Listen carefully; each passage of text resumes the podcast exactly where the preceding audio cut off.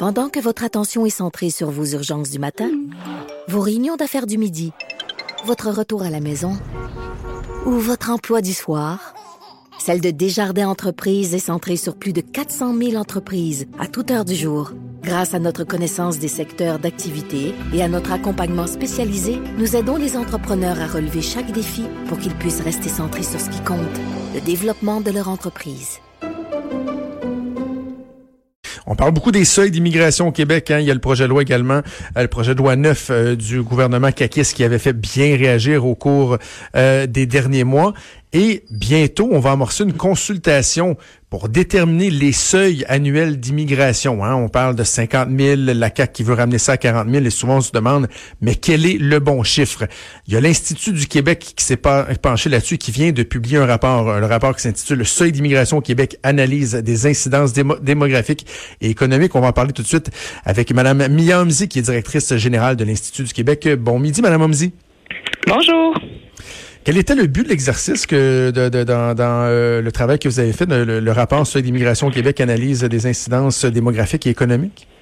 Ben, en fait, on, voyait bien que c'était un sujet chaud euh, politiquement et que euh, éventuellement il y aurait une consultation publique qui viserait à mettre à jour sur trois ans. Dans le fond, on fonctionne par plan triennaux au Québec les seuils pour les prochaines années. Alors, on s'est dit, ben vu que c'était un c'est un débat puis un sujet qui est très euh, passionné et polarisé, essayons de faire parler les chiffres pour voir qu'est-ce que ça raconte. Puis euh, y a-t-il un chiffre magique qui va apparaître comme étant le bon chiffre en fonction de divers indicateurs euh, démographiques et économiques? Et puis donc on s'est dit modélisons un scénario où on arrête de recevoir des immigrants là, complètement de 2019 à 2040. Donc, on regarde ça sur le long terme, euh, juste pour voir, pousser à l'extrême un peu le raisonnement. Puis ensuite, on a pris des scénarios qui sont beaucoup plus euh, réalistes. Donc, euh, le scénario de 40 000 immigrants qui représente 12% de l'immigration canadienne, si on garde ce 12 %-là pendant 20 ans, euh, ensuite, on s'est dit, bon, la tendance des dernières années, où on recevait à peu près 53 000 immigrants par année, ça, ça représente 16% de l'immigration canadienne. Si on, on maintient ce pourcentage-là, qu'est-ce que ça donne? Et finalement, le dernier scénario qui peut avoir l'air d'être, ça peut avoir l'air d'être des gros chiffres, dans le fond, 70 000 qui devient 100 000 immigrants terme, mais c'est 23 de l'immigration canadienne. C'est quoi ce 23 %-là? C'est le poids du Québec dans le Canada. Puis initialement, quand le Québec a négocié l'accord Québec-Canada euh, sur l'immigration pour avoir plus de pouvoir en immigration, l'objectif, c'était de maintenir son poids démographique. Donc, c'est un scénario qui respecte tout à fait l'esprit euh, du Québec, de, de, ce que le Québec a toujours voulu faire avec l'immigration, c'est maintenir son poids démographique, économique et politique dans le Canada. Donc, on a modélisé ça. C'est fort intéressant parce que vous le dites, le chiffre de 102 000 immigrants euh, qui équivaudrait au, 23% c'est-à-dire notre poids démographique, pour certains, ça semble effectivement immense parce que là, on est à 50 000 déjà. Certains disent, ah, c'est trop, faudrait descendre à 40 000. Mais en même temps, le Québec qui veut tellement garder son, son influence, son poids démographique dans le Canada, ben sans l'apport, un apport massif de l'immigration, étant donné qu'on sait que bon, on fait moins d'enfants, euh, les gens vieillissent, on n'y arrivera pas si on n'augmente pas les, les, les seuils d'immigration. Oui, puis en fait, le, nombre est élevé parce que le Canada, lui, a pris la position puis la décision d'accroître euh, de façon plus importante aussi le nombre d'immigrants. Donc, ça fait que si le Québec, lui, euh, prend une autre direction qui est de réduire, ben là, l'écart va s'agrandir, puis notre poids relatif va diminuer encore plus rapidement. Je vous donne un exemple. Mettons, en ce moment, on est 22,6% euh, le poids du Québec dans le Canada, de la population. Si on arrêtait de recevoir des immigrants, en 2040, ça tomberait à 17,5 au scénario actuel de 40 000 immigrants par année, on passerait quand même de 20, presque 23% à 20% Puis hmm. si on en accueille, prenons l'autre extrême, 23% on maintient tout juste notre, notre part, là, donc à 22 et demi. Donc, c'est, vraiment des chiffres qui ont l'air énormes, mais en même temps, c'est ça que ça prendrait théoriquement pour garder notre poids. Mais nous, c'est pas, pas ce qu'on plaide, là. On dit pas qu'il y a juste un critère à regarder, puis c'est celui-là. Justement, nous, ce qu'on a fait, c'est qu'on s'est dit, prenons plusieurs critères démographiques, plusieurs critères économiques, puis regardons ce qui ressort de l'ensemble de ces dimensions-là. Mais, en même temps, ce qui est important que les, gens comprennent, Madame Omzi, c'est que euh, le poids démographique, bon, c'est pas, pas anodin, c'est pas juste symbolique, c'est que souvent, par exemple, la part des programmes fédéraux, l'argent que le Québec va recevoir, découlant des programmes fédéraux va être en fonction de, notre poids démographique. Donc, le message, et là, c'est objectif, c'est pas politique, c'est pas partisan, c'est de dire, si on continue à ce rythme-là, à 50 000, à 40 000, euh, inévitablement, notre poids va diminuer, puis éventuellement, il pourrait y avoir des conséquences.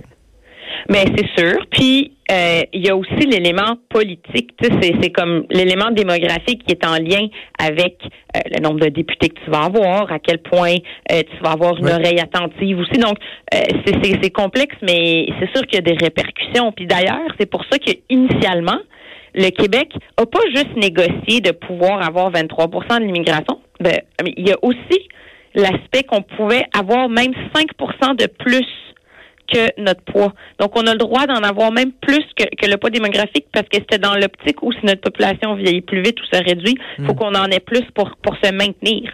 Donc, c'était ça qui était un peu au cœur euh, de la réflexion initialement. Puis avec le temps, on s'est beaucoup éloigné de ça, notamment à cause des enjeux d'intégration des immigrants, parce que on peut mettre ben, un chiffre, on peut bien mettre n'importe quel chiffre, mais je veux dire, à un moment donné, il faut que tu regardes leur taux de chômage, puis leur taux d'emploi, puis leur, euh, leur, leur salaire, là, l'écart entre le salaire des natifs et des immigrants. Tu veux pas non plus. C'est trop, c'est trop relié pour regarder ces choses-là de façon déconnectée. Exact. C'est une des conclusions que vous apportez, c'est-à-dire qu'on peut bien parler de 80 000, 90 000, 100 000. Il n'y a pas de seuil optimal où on peut dire, ben, à ce chiffre-là, tout va être réglé parce qu'à la base, il y a un problème sous-jacent qui est euh, les difficultés d'intégration des immigrants lorsqu'on parle de l'emploi, de la francisation. Donc, euh, les problèmes qu'on a euh, à bien performer en, en, cette matière font en sorte que, même si on accueille beaucoup, beaucoup d'immigrants, les résultats sont, sont moins tangibles ou sont moins probants.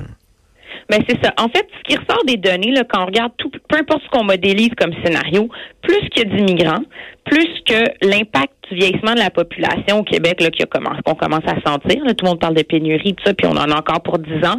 Bon, ben cet impact négatif-là sur notre économie, il est atténué. Plus que tu as d'immigrants, plus que tu vas avoir de travailleurs par retraité, moins le poids de tes personnes de 65 ans et plus va être élevé par rapport à l'ensemble de ta population.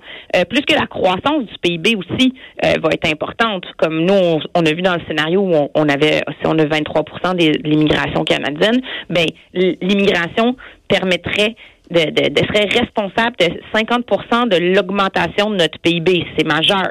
Mais ce qu'on voit aussi, c'est que d'autres variables euh, qui tiennent plus compte de l'intégration, comme euh, la croissance du PIB par habitant, fait qu'un peu plus la richesse euh, collective, puis la, capacité des, immigrants, dans le fond, de générer assez de payer assez de taxes puis d'impôts pour assumer les dépenses en santé, ben sur ça, c'est moins concluant l'analyse.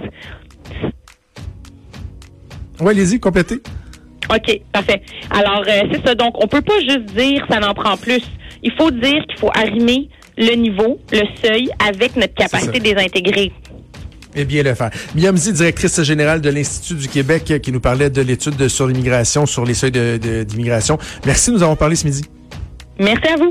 Merci donc, c'était Mia Euh, fort intéressant, fort pertinent, hein, parce qu'on se rend compte qu'il y a des enjeux lorsqu'on parle de pénurie de main-d'œuvre et tout ça. Oui, l'immigration, c'est important, mais également sur le maintien de notre influence, de notre poids dans le Canada. Il y a là une question fort intéressante et pertinente. Bougez pas, il y a Antoine Robitaille qui s'en vient avec là-haut sur la colline et moi je vous donne rendez-vous demain à midi. Ciao.